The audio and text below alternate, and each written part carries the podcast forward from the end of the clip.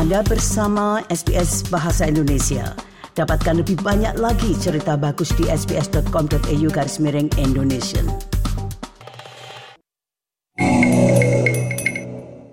SBS SBS SBS SBS SBS This is SBS Radio. Terima kasih Anda bersama dengan kami untuk edisi hari Jumat ini pendengar. Dan jangan lupa juga jika Anda sudah mengunduh aplikasi SBS Audio di telepon genggam Anda tentu akan lebih mudah lagi mengikuti kami untuk mendengarkan kami kapan saja di mana saja dan juga mengulangi lagi mendengar podcast kami yang sudah kami unggah uh, di udara untuk Anda. Termasuk juga untuk mengikuti kami di Facebook SBS Indonesia dan juga melihat berita-berita yang sudah kami sampaikan melalui situs web SBS Indonesia. Dan untuk kali ini satu rangkuman, satu wawancara yang sudah disiapkan rekan Sridin untuk Anda berikut ini dihadirkan. Bapak Indra Karona Kertaren, sebelum kita lanjutkan pembicaraan kita, saya akan kembali memperkenalkan Bapak bahwa Bapak adalah penggagas dan Presiden Adi Gastronomi Indonesia yang disingkat Agasi itu. Nah, Bapak, seperti saya katakan tadi, topik yang lainnya yang ingin saya angkat yaitu pariwisata berkelanjutan. Karena pertumbuhan pariwisata di Indonesia itu wow kan itu sudah masif itu Bapak. Apalagi ya. kalau dikaitkan dengan yang namanya pariwisata sekarang itu bukan saja pariwisata ah saya ingin menonton atau saya ingin menikmati pemandangan atau sejuknya eh, daerah mana tapi juga ada pariwisata kuliner juga kan Bapak? Ya, jadi sebenarnya gastronomi berkelanjutan dan pariwisata berkelanjutan saling berkait Bu ya. Kalau tadi saya katakan gastronomi berkelanjutan itu bisa memberi kita makan tanpa merusak lingkungan, sistem pangan, dan melindungi keanekaragaman hayati. Kalau pariwisata berkelanjutan ini lahir ya, dari adanya kesadaran masyarakat dunia bahwa pertumbuhan industri pariwisata secara massal atau mass tourism memberi tekanan sangat besar terhadap keanekaragaman hayati dan budaya lokal yang sering digunakan untuk mendukung kegiatan pariwisata. Walaupun sebenarnya itu sebagai salah satu industri terbesar yang dengan pertumbuhan tercepat dunia. Jadi industri pariwisata diminta bertanggung jawab terhadap apa yang terjadi dalam industri pariwisata massal. Nah, nah itu harus yang, bagaimana Bapak? Nah Lang itu langkah-langkahnya itu. Langkah-langkahnya itu mereka mengatakan begini umpamanya uh, kalau tadi gastronomi dia minta supaya itu dilakukan melalui kebun organik, rumah apa hidroponik, vertikal maupun macam-macam bu ya. Kalau pariwisata dia minta supaya gerakan itu dilakukan dengan mendorong agar pengembangan dan perancangan wisata itu harus memberikan dampak positif terhadap lingkungan sosial dan ekonomi sosial dalam rangka membantu dan melindungi memelihara sumber daya alam.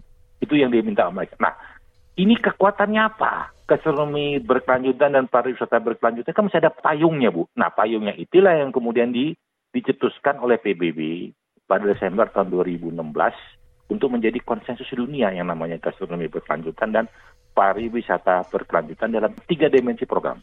Itu dimensi sosial, dimensi lingkungan, dan dimensi ekonomi. Itu apa? Untuk mengentaskan kemiskinan, pengguna sumber daya alam secara efisien, perlindungan lingkungan dan perubahan iklim serta suaka warisan budaya lokal dalam rangka mencapai keanekaragaman hayati. Payung hukum itu yang melindungi gastronomi berkelanjutan dan pariwisata berkelanjutan sampai hari ini. Sampai hari ini terjadi, Bu. Makanya kita kenal sustainable gastronomi dan tourism gastronomi itu dalam payung yang namanya SDG. Sustainable Development Goal yang sekarang ini menjadi stempel dunia di mana-mana, Bu. Ibu melakukan apa aja jadi stempelnya? Ada SDG-nya nggak? Semua perusahaan di Indonesia ini kalau nggak ada yang namanya sustainable report nggak bisa masuk ke Eropa. Mesti ada sustainable report. Sertifikatnya apa? Ini yang menjadi patokan mereka untuk melindungi namanya deforestasi, penggunaan hutan, laut, dan sebagainya. Ini yang saya anggap baik, cuma kita di Indonesia belum maksimal. Nah, Bapak, Mohon maaf saya katakan. Ya, kalau saya lihat itu eh, bukan saja dari tulisan-tulisan itu, tapi juga dari sosial media misalnya. Ini yang memberikan kesan saya bahwa sebetulnya masyarakat bawah itu sudah sudah juga sadar begitu bahwa mereka itu harus menjaga lingkungan. Kan kan banyak kan Bapak itu misalnya tujuan wisata yang juga mempromosikan kulinernya di daerah tertentu, misalkan di hutan apa, dan mereka itu apa membuatnya itu sembingan rapi rapi, semuanya menggunakan produk daerah itu dan juga menggunakan seperti misalkan di saya lupa Bapak di desa mana yang itu dikelilingi dengan pohon jati itu orangnya masaknya hasilnya dari bahan-bahan dari daerah setempat. Ya. Makannya ya. pakai daun jati yang memang tinggal sudah ada di situ misalnya dan juga semuanya sudah rapi. Berarti ini kemauan masyarakat itu ada. Jadi, Jadi gini, ap apalagi yang masih ditunggu gitu Bapak. Jadi gini Bu, sebelum ada gastronomi berkelanjutan, sebelum ada pariwisata berkelanjutan, jadi semacam jargon-jargon ini yang berkembang di dunia melalui melalui payung hukumnya PBB, kita sendiri sudah lakukan. Jadi jangan bilang bahwa gara-gara gastronomi berkelanjutan, pariwisata berkelanjutan, gara-gara SDG-nya PBB dan kita sudah lakukan itu sebelumnya, Bu. Indonesia sudah lakukan itu dengan baik, walaupun tidak menyeluruh seperti apa yang diharapkan oleh PBB. Umpamanya apa, Bu? Kita menjaga mutu kesehatan pangan makanan Indonesia, Bu. Tetap itu kita jaga. Makanya makanan Indonesia itu dianggap sehat. Siapa bilang nggak sehat? Kemudian usaha kuliner di Indonesia ini memberi kesejahteraan ekonomi bagi kebanyakan masyarakat. Sekarang ini masyarakat berbisnis kuliner itu luar biasa dan juga itu meminimalkan dampak negatif terhadap sumber daya alam yang tidak terbarukan. Mereka menjaga itu, rakyat itu menjaga di desa-desa mereka aja ini nggak boleh, ini boleh, ini ini bisa diperbarukan dan sebagainya, dan tidak menimbulkan kerusakan dan pencemaran terhadap lingkungan atau budaya setempat. Ini dia. Kemudian pastinya yang paling bagus, semua unsur daripada apa yang dilakukan oleh Indonesia itu atau masyarakat Indonesia memberikan edukasi, memberikan unsur edukasi dan motivasi kepada wisatawan Nusantara dan luar negeri untuk berkunjung kembali. Jadi kita sudah lakukan itu. Cuman ini kita resmikan dalam formatnya PBB. Tapi kalau dilakukan, kita sudah lakukan itu. Nah sekarang tinggal kita kembangkan. Oke lah kalau mereka berkatakan PBB punya program itu, ya kita ikut aja karena kita sudah lakukan itu. Itu masalahnya. Jadi sekarang apa yang menjadi masalah dengan turisme yang berkelanjutan Bapak jika ah, semuanya sudah ini, dilakukan? Ini pertanyaan bagus. Karena saya bilang tadi Bu, sejak lahir tahun 2016 itu yang namanya SDG Sustainable Development uh, dari PBB Development Goal, itu, SDG ya. itu menjadi stempel negara barat terhadap negara-negara lain untuk supaya tetap patuh dengan aturan mereka. Di setiap model ekonomi, sosial, hukum, ada nggak masalah SDG-nya? Jadi kita buat mau ikut, ya ada Zero Emission Agreement, ada ini, ada itu. Ya kita mesti ikut, karena ini faktor daripada SDG. Sekarang semua penulisan, semua pejabat kalau bicara keberlanjutan SDG karena itu dorongan dari negara barat kalau you mau dapat bantuan atau dapat fasilitas dari saya atau kami menerima barang Anda mesti ada sustainable-nya. Ini yang jadi stempel mereka masuk. Karena tanpa itu juga itu dilakukan, Bu. Mohon maaf ya, kalau saya katakan begitu.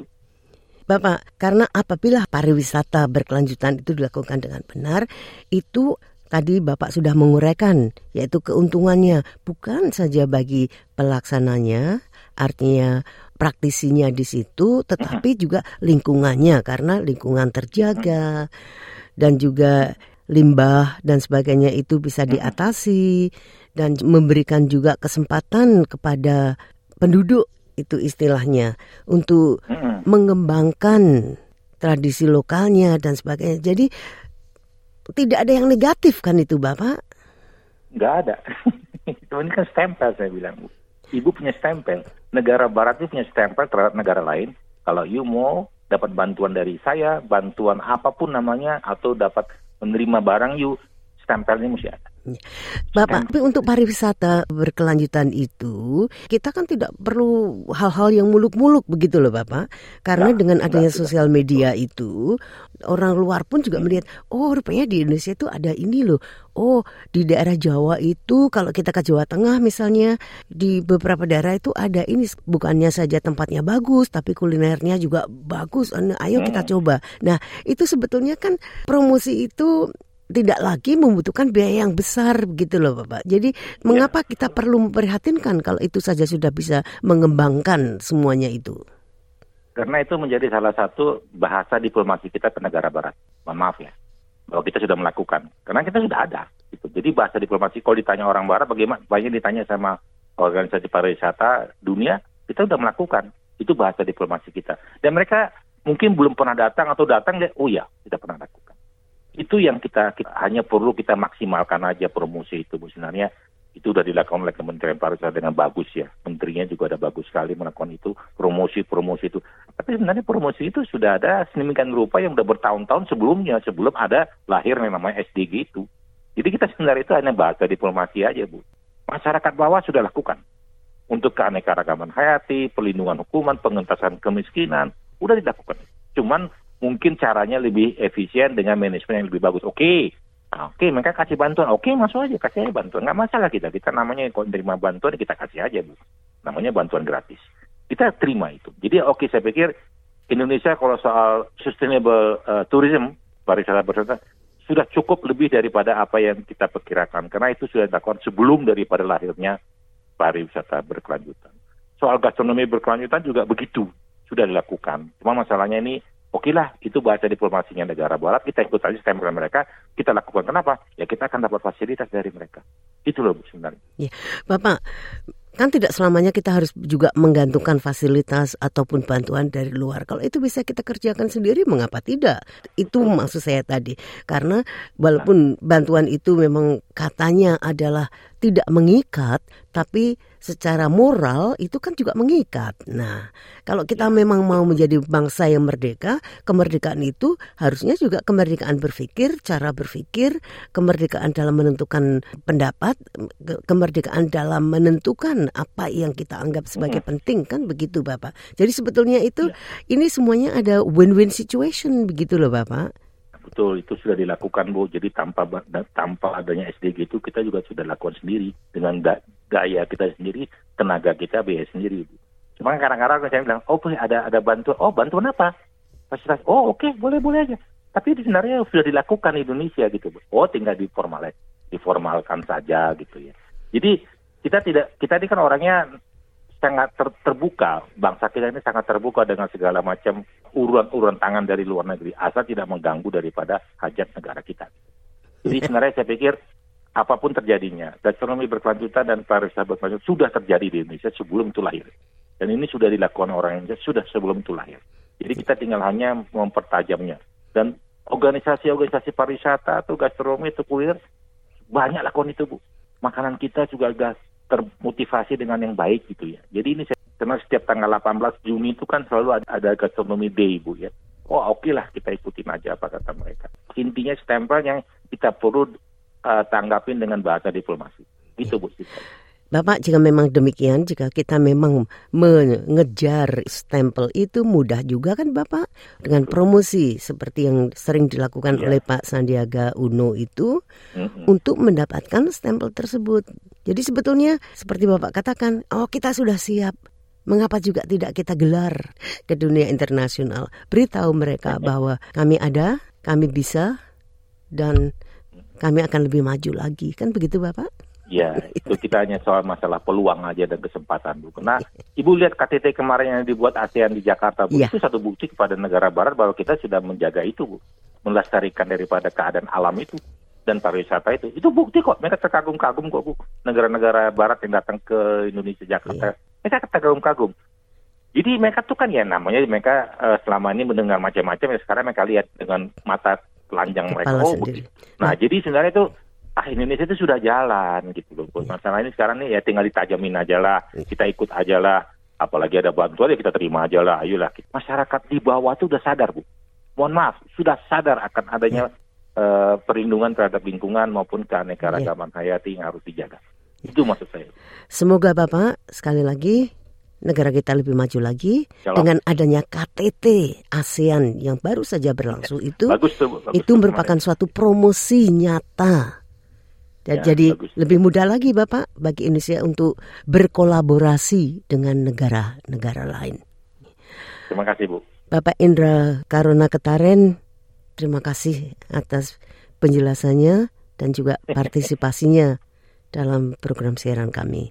Selamat sore Bapak. Sama-sama Bu, salam untuk semuanya dan teman-teman sekalian. Tentang ya, informasi ini dan juga wawancaranya, silakan tentu mendengarkan, lagi mengakses uh, podcast kami, atau juga bisa melalui situs sbs.com.au slash Indonesian.